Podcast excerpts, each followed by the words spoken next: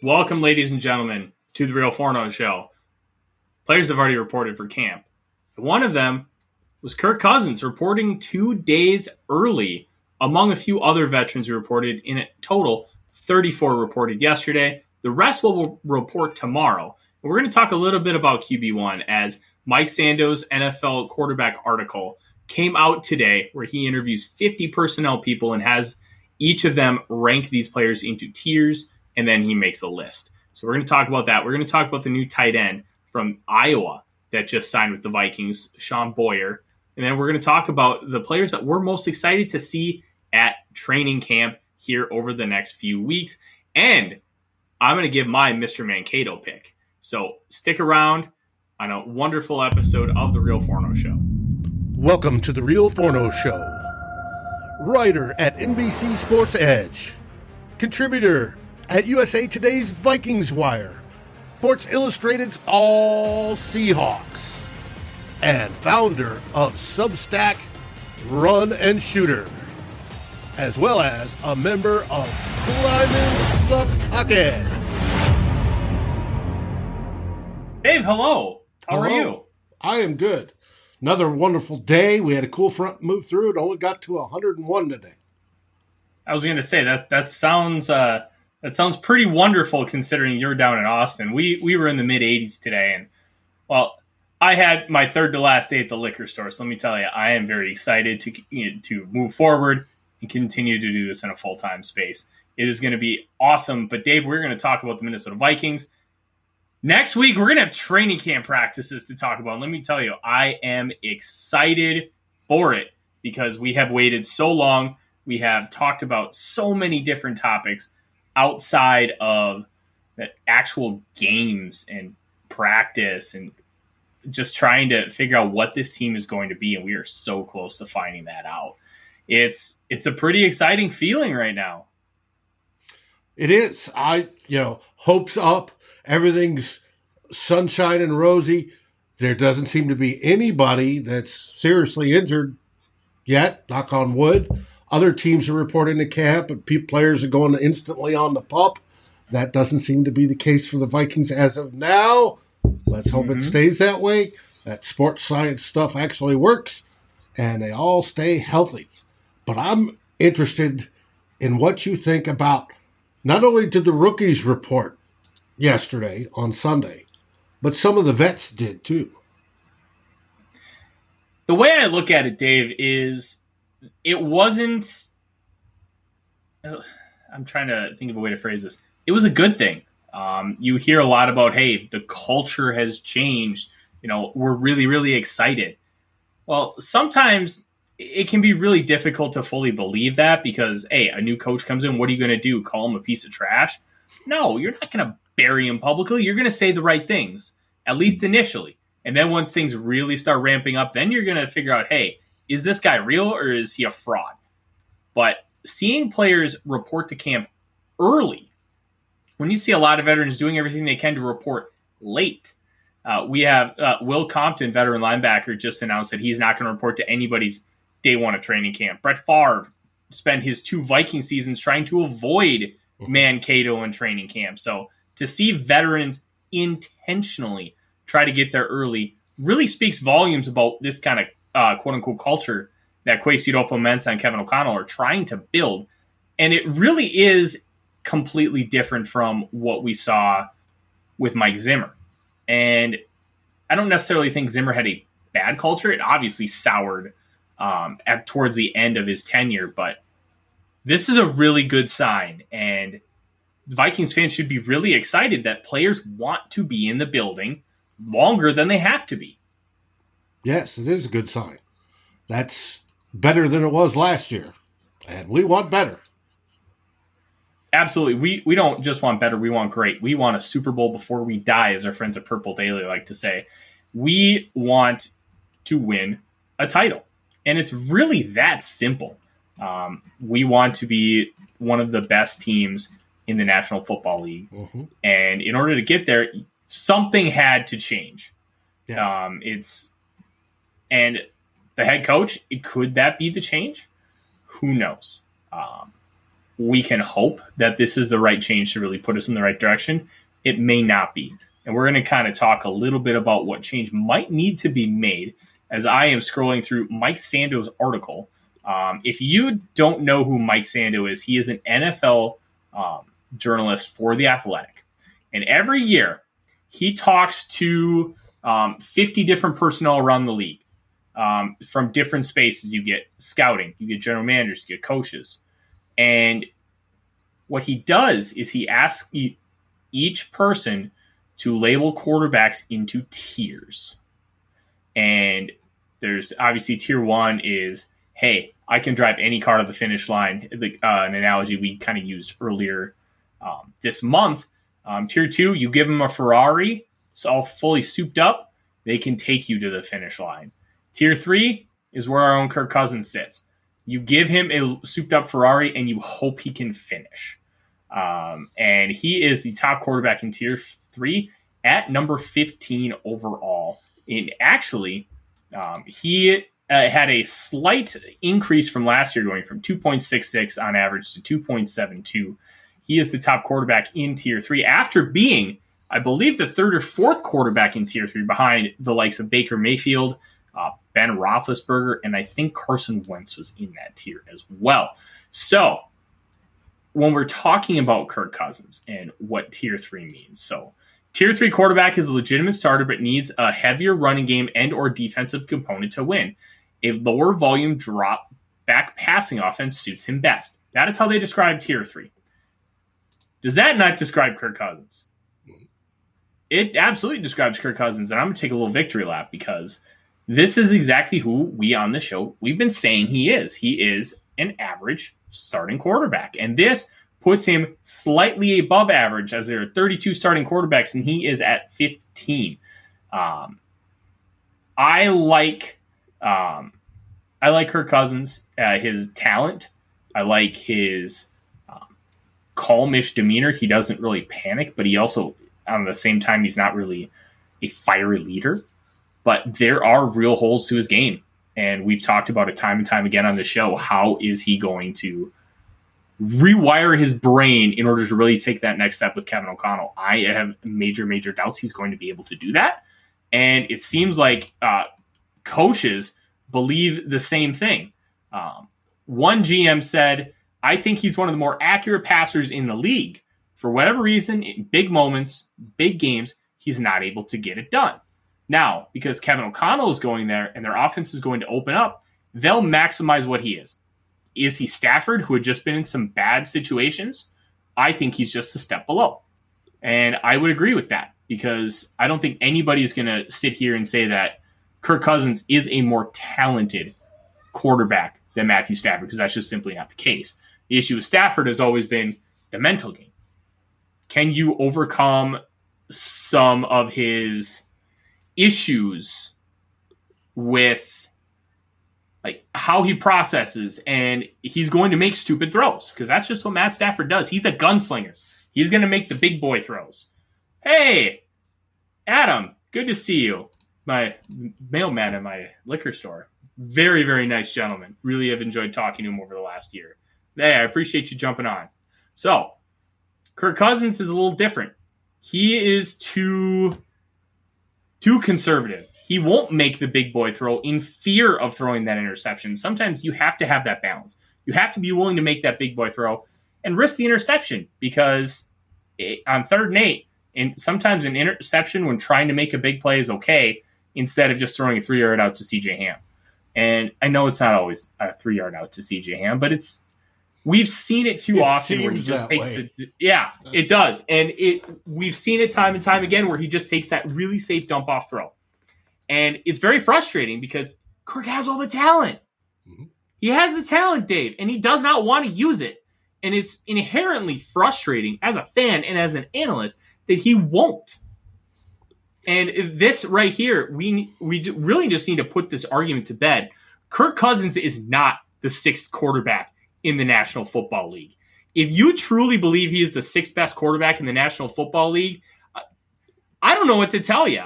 But there's there's something going on in your head that is just inherently wrong. Arm talent, I would say yes, he is up there.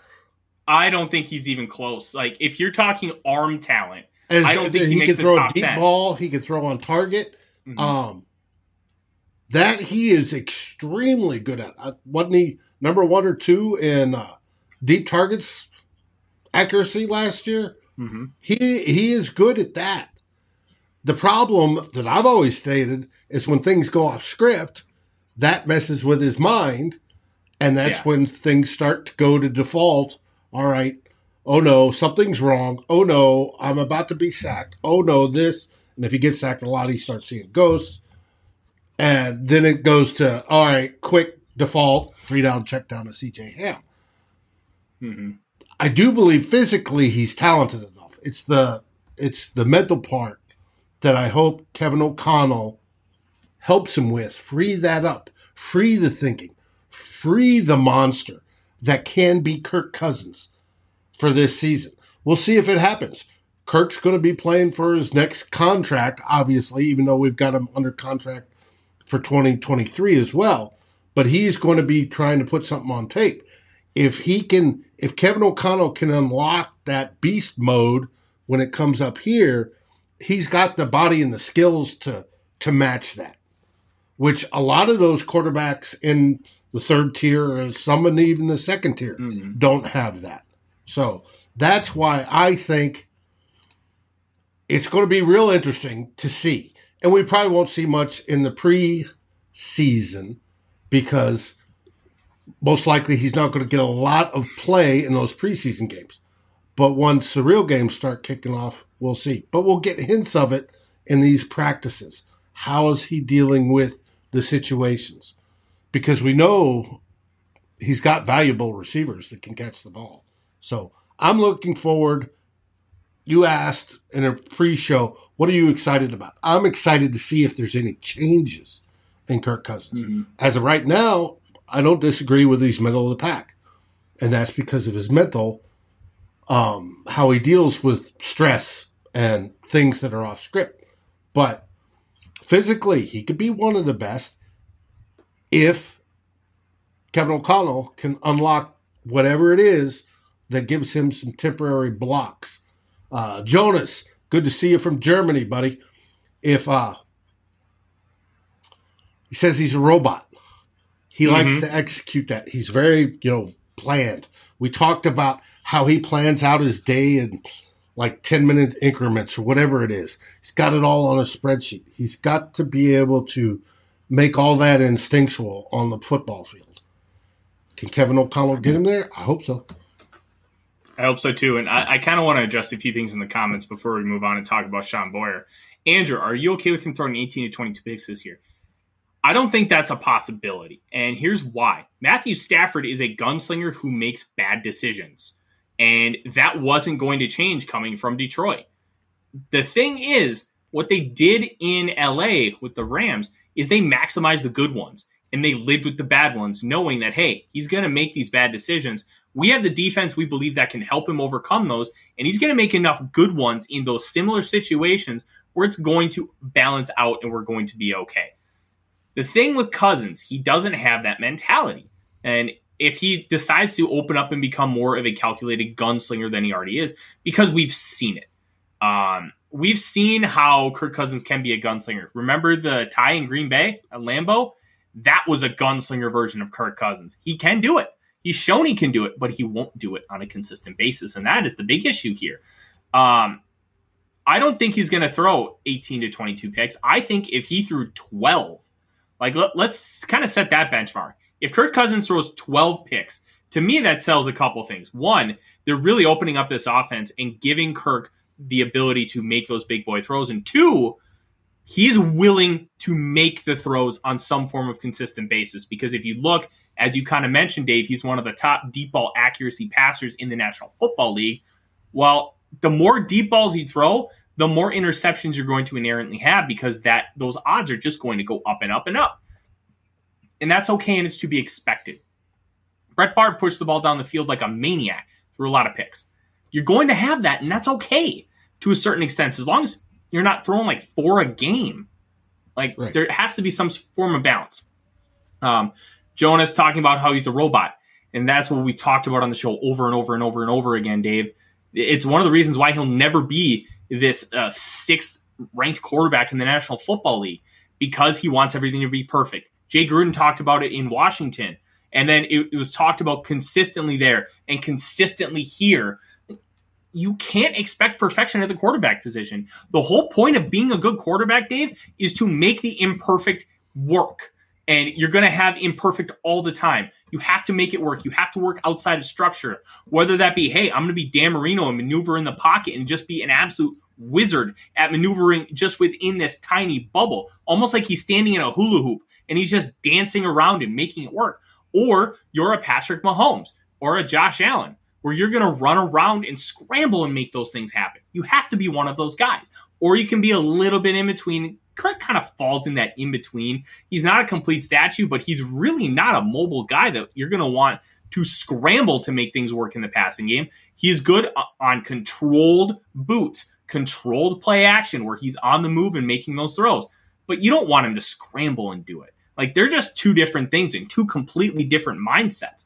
And when you want things to be perfect, like Kirk does, you just can't expect him to be able to take those things to the next level. And that's why how his brain is wired is so inherently fascinating to me and how it's going to work with Kevin O'Connell because he's not able to do those things. He's not able to, hey, I'm going to roll out. I know Tyreek Hill is going to be downfield in this spot. I'm just going to chuck it there. He's just going to go get it. That's the kind of chemistry and belief that Patrick Mahomes had with his receiving corps. He knew and he had the balls to make those quote unquote stupid throws, and he makes them look easy, effortless, and simple. Kirk doesn't have that gene in him, and I think we need to really temper some of those expectations. Drew um, puts in the chat 38 touchdowns, 4,700 yards, nine picks, six rushing yards. Oh, yep. That sounds like a Dan Marino stat line if I've ever heard one. Um, we just we need to temper the expectations for him to really take a step because Dave, you've heard it your entire life, and so have I. You can't teach an old dog new tricks. Kirk Cousins is 34. He's been a starting quarterback for the majority of the last what 20 years of his life. How are we going to expect him to not expect perfection? Like we need to temper those expectations and hope that the, within the constructs of the Kevin O'Connell offense, he's able to manipulate the situation enough so Kirk can really take a step as far as getting easy, more open throws. Look how open Cooper Kupp was last year. He was inarguably the best receiver in the National Football League. He was wide open half the time because it was designed. If you get Justin Jefferson open like that all the time, Kirk's going to make those throws. Why? Because they're going to be easy. They're going to be simple. He's not going to have to worry about staying risk averse because there's not going to be a lot of risk to it. And that, that was something somebody else mentioned in the chat earlier um, risk averse. Mm-hmm. That's what he is. As long as he doesn't have a center in his lap. Yeah, and uh, Garrett Bradbury is somebody that I know people that we really respect have a high opinion on. And they did a great job last year of making Brian Allen a good center, which is pretty impressive considering he had a lot of the same issues that Garrett Bradbury did. Now, I don't know if Bradbury can ever take a step. He's got short arms. He does not have a lot of sand in the pants. Dave, he just gets trucked. I don't know if maybe he just needs to uh, work every single set with his butt at a 90 degree angle. Like, no. So then he he can't get shoved up, no. and he's the one doing the shoving. Uh-uh. Like, well, but you you see my point because if he's down low enough, he can't get trucked because they're not going to be able to get low enough to lift him. And I, well, I yeah, don't technique. Oh, you improve his technique, and he's going to do better. Mm-hmm. He's also put on some weight, supposedly. That's going to help. But if you if if he improves his technique, and that comes through coaching, the right type of coaching, if they can improve that, he will do better. Then also take you have Ezra Cleveland on his left, who takes a step on up up on his play, and then whoever it is on his right, I have my favorite, but whoever wins that right guard can hopefully help fortify that, and and hopefully that's part of the thinking, the whole you know Kevin O'Connell and how he wants to run the offense that that will help Kirk Cousins if they can fortify that. Purple Haze, Ezra didn't look all that great.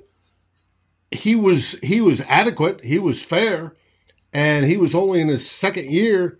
So and he was improving, improved over right guard position. He was drafted as a tackle. He became a decent left guard. Well, that's improvement. Now he's going into his third season, first one coming back in the same position. I expect mm-hmm. an even further step. And generally, with linemen, it takes three years minimum before they start to really get it. And then they they're not reaching their primes until their upper twenties. So I'm I'm quite pleased with Ezra Cleveland. I don't think Ezra is going to be the issue. I worry about who's going to be playing right guard. That's one of those things I'm excited to see is the competition at right guard. Oh, I'm excited to see the competition at right guard. I really want to see if Chris Reed gets an opportunity to play uh, center, and we talk we've talked about that before. Mm-hmm. It's it's going to be a really fascinating one. But we, I've said plenty about Kirk Cousins. Uh, honestly, I could talk about Kirk Cousins for an entire show, but I don't think the people want to hear that for the bazillionth time. We're going to uh, continue talking about the future. And that's kind of what we did with Kirk Cousins and this quarterback tier list. It's kind of projecting out the future for this year. But at the same time, Vikings signed a player today. Yes, they did. Tight end Sean Beyer from the University of Iowa. He spent a lot of his time behind Noah Fant and TJ Hockenson, both of whom went in the first round in the 2019 draft. Like, really, really good football players. Beyer uh, was able to start in 2020 after they had left, and it's it was a it was a tough one because Beyer, like you you could say, hey, um, he didn't really get a lot of opportunity because of who was in front of him, but at the same time, he just didn't end up being very good, and that's why he was available. Um, could he be somebody? Genuinely don't know. I have not had a chance to watch his film. What I do understand about him is he's an okayish route runner. He's not a phenomenal athlete, but he can high high point a football. He tested an 83rd percentile relative athletic score, really good short shuttle, okay 10 yard split, good size. I don't know if there's anything really special about him. Um, and we're, we're going to see more and more and more as far as projecting out once we uh, once we see uh, some training camp practices. Yes, both Ingram and Booth did sign their rookie deals. Um, I think the issue with Booth was um, some guaranteed money in year four, which some second round picks are getting now. And then Ingram, I think three. every, yeah, um, no, year four. Wow. Um, and then I, yeah, big deal. Um, I think the highest was um, it wasn't Christian Watson. Who, uh, Logan Hall got two hundred fifty five thousand guaranteed in year four. Um, it's big deal. Um, and then just just getting guarantees past into three years for somebody drafting the second round is a lot. But normally it's a year and a half, two years, two and a half years. Uh, it just it's amazing. I looked into Sean Beyer. Sean Beyer on the players on the screen is number eighty eight. He played a grand total mm-hmm. of 61 snaps last year, his rookie year. He w- was targeted on three passes. He caught two of them. One of them, mm-hmm. where this picture was taken, he scored a touchdown on. That's it. Uh, his run blocking grades were pathetic. His pass blocking grades were decent. But you got to remember when you're looking at a tight end in PFF and looking at their grades, and you see pass blocking, it can mean pass blocking at the line, right? Protecting your quarterback, but it could also be because they have the receiver component of it, could be downfield pass blocking like a receiver does. So at 61 snaps isn't a big sample size whatsoever. He made it mm-hmm. to the Broncos practice squad last year, and uh, they obviously released him at the end of the year. New coach didn't want him. Vikings just picked him up. Yeah. Uh, it'll be interesting to see how he fits. Um, I don't know uh, if he'll make the team. I would suspect that he doesn't. But tight end is a very, very fluid position after Irv Smith Jr. Really, if anybody makes the team outside of Irv Smith Jr., it would not be a surprise. Mm-hmm. Uh, let's uh let's kind of move forward, Dave. Um, players that uh, we are excited to see in training camp, and there's a few guys that I I mentioned to you earlier today, and the first one I want to talk about is Andrew Booth Jr. Um, I'm really excited to see what this young man can do, especially because he is cleared to practice. He basically played his entire career at Clemson with a sports hernia. A very, very, very impressive feat. And he was a ball hawk, really good at uh, doing a back pedal and then exploding to uh, make a pass breakup. Um, really, really cool. Really good player, and he's got ball skills he's also has size, like speed. There, he has a whole package. Can he keep it together? Can he stay healthy enough?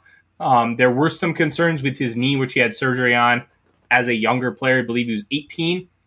Um, to my knowledge, that shouldn't become an issue. Will it be an issue? I genuinely don't know. I am not a doctor, but from everything I know, it, that should be in the clear because it was like uh, a patella tendon, and they uh, they kind of figured it out early. Booth is going to be competing with uh, players like Cameron Dantzler, Patrick Peterson, Chandon Sullivan. He's going to be competing with those guys for playing time. And nothing's going to be given to him. He's a second round pick. They have two incumbents ahead of him. So he's going to have to earn everything he gets, which at this point in his development and where the Vikings are at, I think that's a good thing. Not having to rely on him is a net positive because you don't necessarily want to count on a rookie right away, especially a corner, because the entire point of corner is to lose as little as possible because you're going to get beat. You're going to lose battles. And that can really destroy the psyche of a young man to consistently lose early on in your career when you don't need to be playing. So I'm very intrigued to see how they bring him along, how they utilize him. Will they be comfortable putting him in the slot? Something he didn't really do at Clemson, but I believe he has some of the tools in order to be an effective slot corner. I just don't know if it's necessarily the best way to try and develop this young man. Um, how excited are you to see Andrew Booth Jr., Dave? Oh, I'm, I'm really curious because if anything, if he hits, even if he takes a while to develop and get on the field, if he hits, that locks down that you know that important corner position for a while because I think this will probably be Patrick Peterson's last year with the Vikings. Um, and he could step into that. He does have the ability from the what I saw and pre, you know and all my prep for the draft to become a lockdown corner in this league. I hope he reaches that potential. So I'm excited to see what he does. I'm also excited to see Dantzler, and I'm excited to see a reinvigorated Pat Peterson. I want to see the best corners possible out there. And if he could play nickel, that's a tough spot to play. Um, but I wish him well. If he could play it better than Sullivan, by all means. If he could play it better than Hairston, by all means. Well, like I said on my show, I don't care if it's Sullivan, Hairston, Booth, or if they bring Bynum or uh, Cine down into that spot. I want the best when they play nickel, the best five defensive backs we've got out there to uh, achieve the most optimum defensive play. Dave, 100% agree. You want the best players to be on the field, but you just have to be careful with corners, offensive linemen, and quarterbacks to make sure that you don't put them in positions to fail and ruin their psyche. You have to make sure that they are mentally ready for that because, like you said, especially with corner, you are going to lose. And you have to be able to shake it off more than any position in football. And plus, so, Shane is talking about he hopes to see Booth on one side, Dantzler on the other, and have Pat P come in relief. Zimmer did start a corner rotation I I think that is a wise move to keep legs fresh, especially going into the latter part of the games. Yeah, hundred percent agree. Um, let's move on to my number two, Dave, and then once I kind of run through my list, I want to hear about yours because okay. I know I know you are. Oh, I know you do, and you have to pick some non-round bellies. That's that's the whole point of this. All right. That's not uh, hey, it is. You have to deal with it. Um, the second one for me is Jalen Nailor, the rookie wide receiver out of Michigan State. One thing that was really intriguing to me is how this regime was going to treat Bisi Johnson. And uh, Locked On Vikings host Luke Braun pointed this out to me because I thought Nailor would get the advantage over Bisi because he is the pick of the staff. They picked him. This regime picked him and nobody is left from when they picked Bisi Johnson. And Johnson himself is coming off of a torn ACL. But Johnson has already been running as wide receiver four. He has the support of Kirk Cousins. And Johnson was a very capable player in his first couple of seasons. Um, he would have been a contributor last year uh, if it weren't for the torn ACL. But Nailor has I, arguably the best deep threat ability. Now, can Thielen go deep? Yes. Not as well as he used to, but he can. Jefferson can too. That is also not his bread and butter.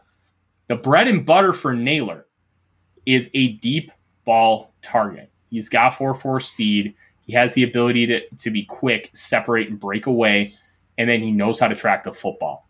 Nailor being uh, using that ability um, can really be a big impact on this offense because of what he is. And you need that guy to take the top off of the defense, considering the receivers that you have. Justin Jefferson is an explosive style possession receiver. That's kind of how I'm describing it because he's not a true possession guy. Like late stage Cris Carter was a possession guy. Um, he's going to uh, get open in the short and intermediate levels of the field and get you first downs. Uh, Jefferson is more explosive than that but he kind of does some of the same things, except he just works farther down the field. You're when you're doing deep shots with him, it's more like deep overs. You're not doing so many go routes.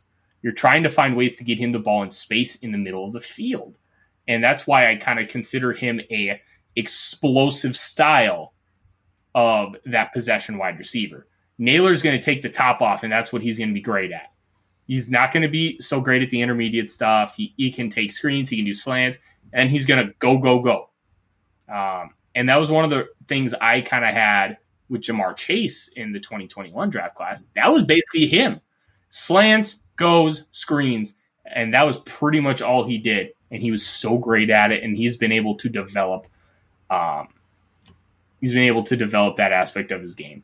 Drew, Cris Carter was never a true burner, but he was never slow. I would consider him fast. So there, yeah, I don't know. And, and fun with Ted and Drew is getting some love. Vikings report, obviously in the chat. It's another fun show to watch uh, twice a week. And if mm-hmm. you like to laugh and you get into old 70s and 80s sitcoms, you will bust up. Those guys kept me in stitches for years. Oh, yeah. And I, I got to say, Dave, they love the flow. Yeah. And I and on, I know uh, Toon says doesn't believe that I don't do anything, but this is natural. Like I blow dry it, I use hairspray, shampoo, conditioner. That's it.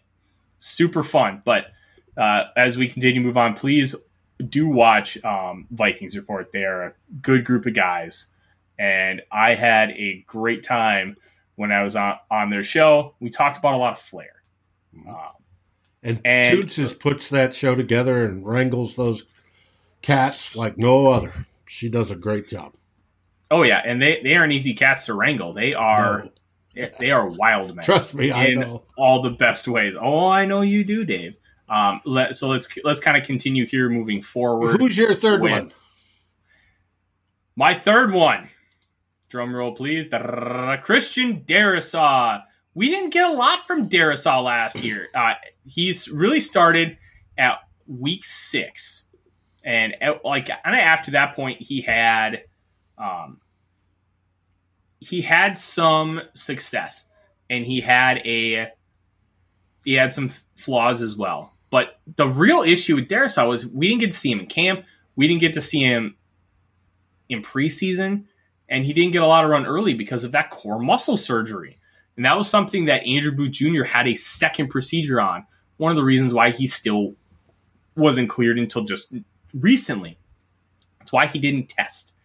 So Darrisaw, uh, I want to see how he does in camp. I want to see him progress. I want to see him fight against Danielle Hunter and Za'Darius Smith, rep in and rep out. I want to see him grow, develop, win battles, lose battles. When you lose those battles, how are you going to come back from it? Are you going to use the same methods? Are you going to evolve how you're trying to attack the defender? And are you going to be able to implement that with success? I want to see all those things. And the only way to really see it is to be out on the field. That's something that Darrisaw is finally going to be this camp. And he's going to be able to hopefully take that next step. And I'm really excited to kind of see where it goes because uh, Brandon Thorn, Trench Warfare, if you haven't checked it out, Brandon Thorn is the foremost expert on offensive linemen um, among everybody in the market. All right. Brandon Thorn is the best. He has Brian O'Neill as the number five right tackle in football. That's high praise. O'Neill, we know, is a great football player. If Darrisaw can be a fringe top 10 left tackle, the Vikings have a bookend tackles that are really, really good for the first time since Steussie and Stringer because Loadholt and McKinnie were never quite at a level where you could call them that. Loadholt was always serviceable and capable. And quite frankly, looked a little bit like Christian Darrisaw, except with about 20 more cheeseburgers. Um, but like they were just, they never really got to that peak. And I think Darrisaw and O'Neill can get to where Steussie and Stringer were at their peaks. And that's a very, very exciting thing because as much as Vikings fans like to kind of crap on Todd Steussie, Dave, he was really good. Uh, he just at the end of his career, he got a lot of those holding penalties, and then Stringer obviously um, really, really sad and unfortunate that he passed um, one way too early and two in the way that he did, yep. um, because he had a chance to potentially, uh, you know, it's maybe a little hyperbolic, but he had he was on a track where if he kept progressing, he had an opportunity to make the Hall of Fame mm. because he was that kind of talent. He had he had already had that kind of success, and he was so young. Um, Purple Haze talks about this, and I want to I want to get your opinion, Dave, because this is I, am going to be honest, I don't understand this, and I, I want your opinion. Purple Haze says don't overpay, overplay Christian Darrisaw in preseason just to be safe. Now, I don't uh, like. What's your take on that? Because I don't I don't really see it being an issue. We have the core muscle injury already taken care of. Um, it's in theory not coming back, and not something that should be a lingering concern. Like, you know, oh, I pulled my hamstring three weeks ago, and I have, I have to really be careful. Like, do you believe that that the Vikings should really be that cautious with Darrisaw outside of just your normal usage of a first teamer in preseason? Mm-mm. No, I, I think he's perfectly fine. There's uh, and I advocated yesterday, even if they don't play a whole lot in the preseason, the first stringers, because that's what, you know, Kevin O'Connell came from. Don't play your starters a lot. I do, I said yesterday, I do want that starting line to play a lot or to play significant time. I want them playing longer than just, you know, when Kirk Cousins is back there because one, it's going to be good for Mond. Um, if he comes in and takes snaps, with the first team. Two, it takes time for the offensive linemen to gel and come together and get that whole telepathy going and the side vision and knowing where everybody's going to build that chemistry, if you want to call it that. It takes time. And there's only 12 padded practices in the preseason um, and training camp. And you got the three games. That's not a lot of a time, a lot of time for linemen to get everything into the groove. That's why football on week one is rusty, right across the NFL. And then week two, it's a little less rusty. Week three, a little less, right? And you don't settle in until week four, five, or six. Well, if you can get the big guys settled in earlier than that, you have an advantage. And since there will be at least one new player on that offensive line, I want that extra time. I'm not worried about Darrisaw and his injuries. I'm not worried about anybody on that offensive line and their injuries.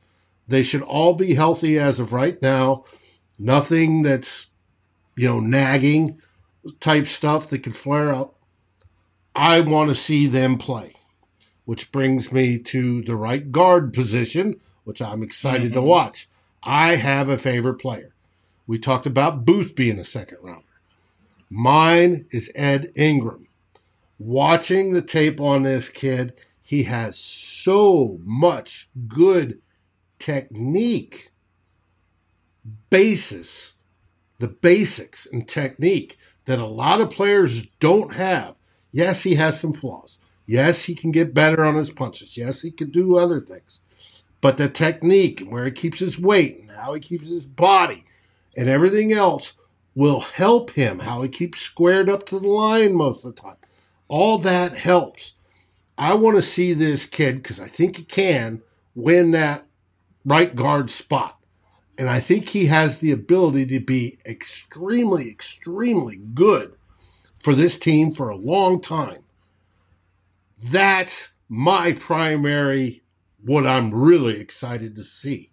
Now, are there other positions? Yes. I can't all pick round bellies, but I want to see um, Za'Darius Smith.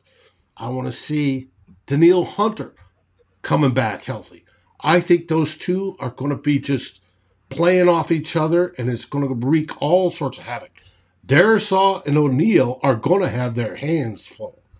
Those are going to be cool battles to watch against those edges. Um, I want to see how Hicks plays. I didn't see that many Cardinals games.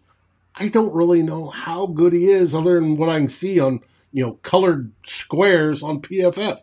I want to see how he impacts that defense. Barr is gone. We now have the linebacker duo for the most part of Kendricks and Hicks. Yes, I know there's three linebackers that are supposed to be back there, middle linebackers, interior linebackers. Uh, but uh, I expect a lot of times there'll be a nickel and the linebacker's the one that suffers. Um, you have your draft choice out of Oklahoma that's probably going to be your third linebacker. So I'm looking to see that stuff excites me. How are those guys going to play?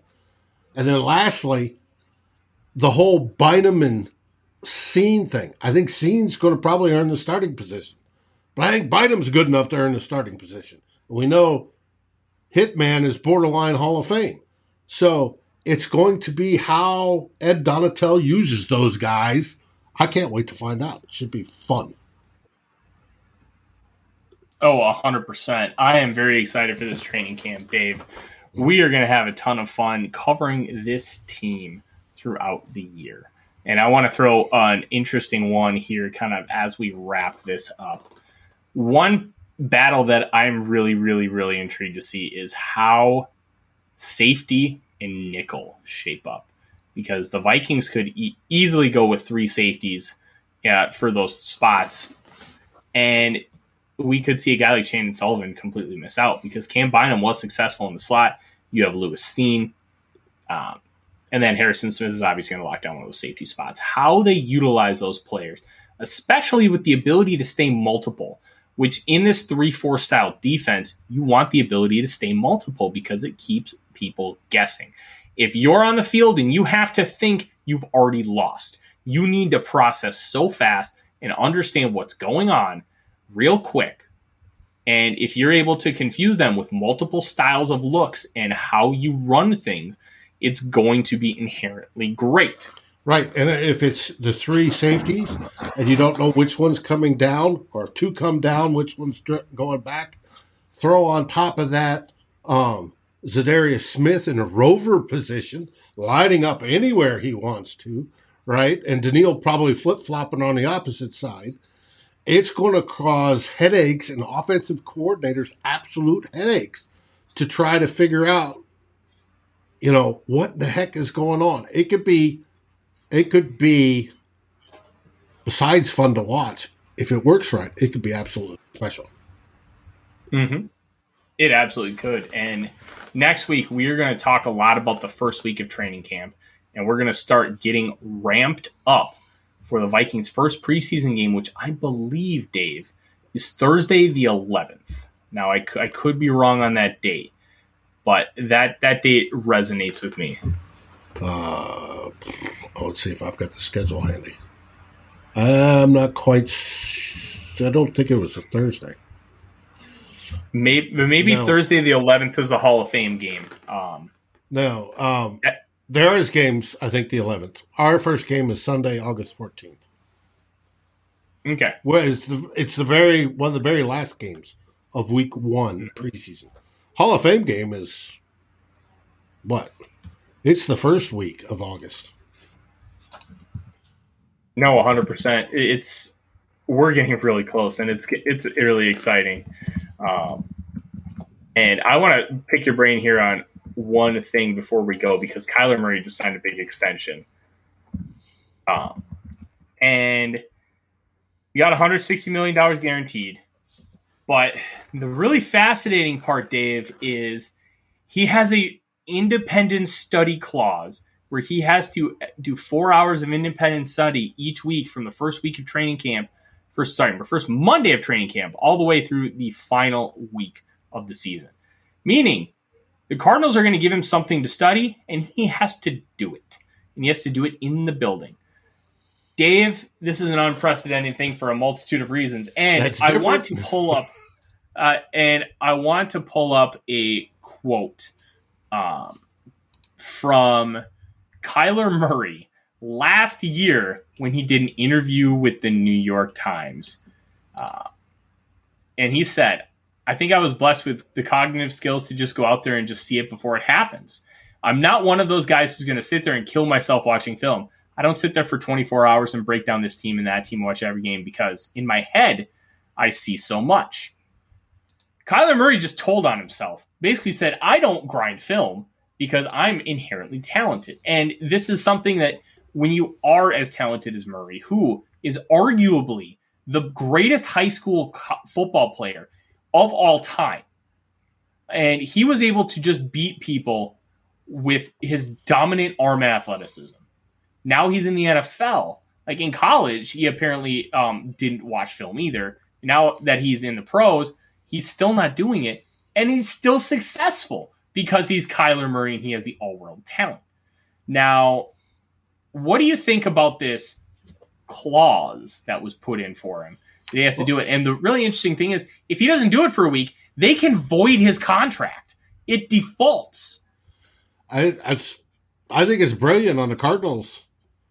And if they believe that he doesn't study, and obviously you gave his quote saying he doesn't, that this will force him to do that, I think that's probably in the long run going to be a benefit for him because he will learn how to study.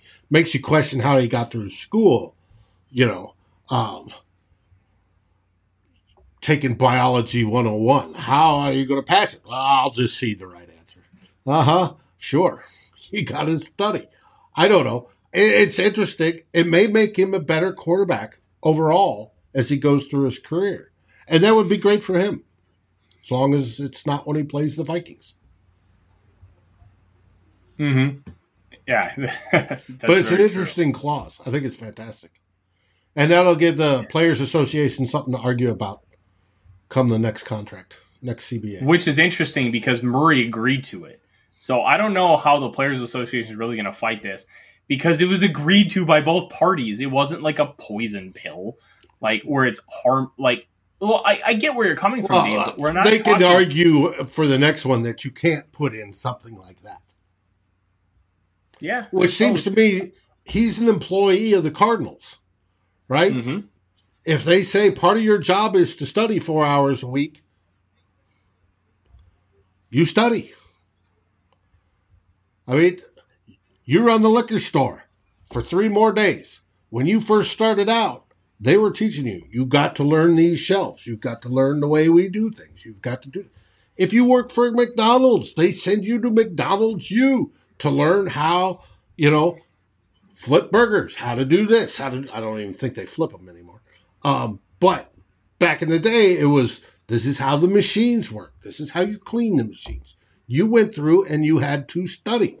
If they feel it's necessary for him to study, that he's lacked it, and that may be the difference between barely making the playoffs and going a long way. I think it's a great idea by the Cardinals. I think I applaud him.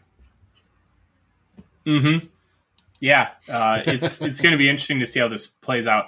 Um, I want to uh, give a shout out uh, Shane Jackson, first time tuning in, already liked and subscribed. Thank you very much. We greatly yes. appreciate it. If if you like what we do here at, at climbing the pocket and the Daily Norseman, where we just tell you exactly what we think, we don't water it down.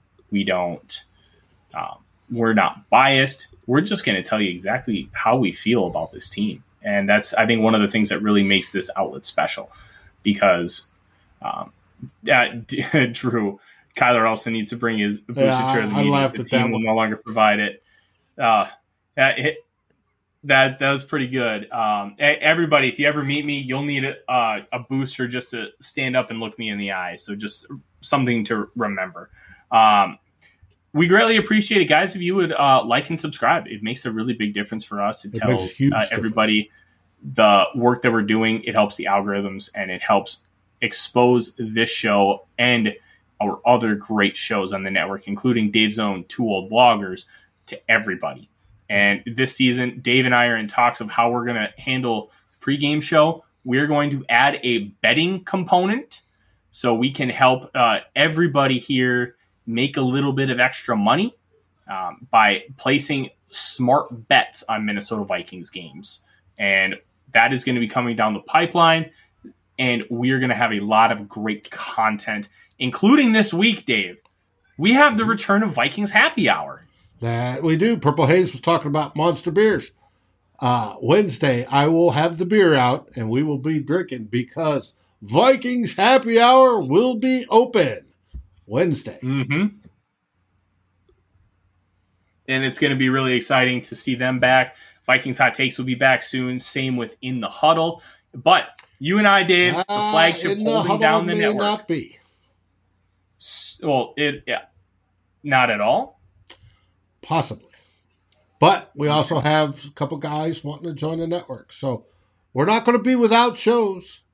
And then on mm-hmm. Saturday, we'll have two shows we're going to have the real Forno in his pregame show, and you're going to have two old bloggers in their pregame show. And I don't mm-hmm. know which one's going to come first, but they are going to meet in the middle. So, like on a typical Saturday, one show handoff to the other, we are going to cover your game day, get you ready for it. Um, like no other network, no other fan network out there does it is going to do it like we do it. So, yep. We look forward to it. Things are going to ramp up. Some of the podcasts are going to ramp up, the podcasts only, and uh, we're going to have a great time. We're going to have an excellent time. And the best part about this is it's ramping up to hopefully a successful Viking season. Yes. Because uh, life is good. Um, and in the meantime, um, thank you guys very much for listening. Please keep an eye on climbing the pocket and all of my work as I can as I unfortunately have to shift away from NBC Sports Edge. Um, they are eliminating the college football department. So um, I have some exciting things to announce here over the next couple of weeks. Please pay attention to that. Also, please go check out the Run and Shooter, my Substack, runandshooter.substack.com and I have stuff going up there every Friday. I have a weekly column, and then I'll be posting stuff throughout the week, including links to everything that I publish um, on all my different sites. So you'll have a one-stop shop in order to check that out. Dave, good stuff. It is, and I and I'm very excited to be able to be uh, to call myself full time come Wednesday at 5 p.m. Central. It's going to be a wonderful thing. In the meantime Thank you very much for listening and watching here live on this beautiful Monday. And from Dave, myself, have a wonderful night. Skol Vikings. Skol Vikings. Thanks for watching. Like, subscribe, and ring the bell, and rate us on your favorite aggregator. And a special shout out goes to our partners, the Daily Norseman, where the best Vikings content can be found, and to Lake Monster Brewing home of the best beer in Minnesota. Skol, everybody.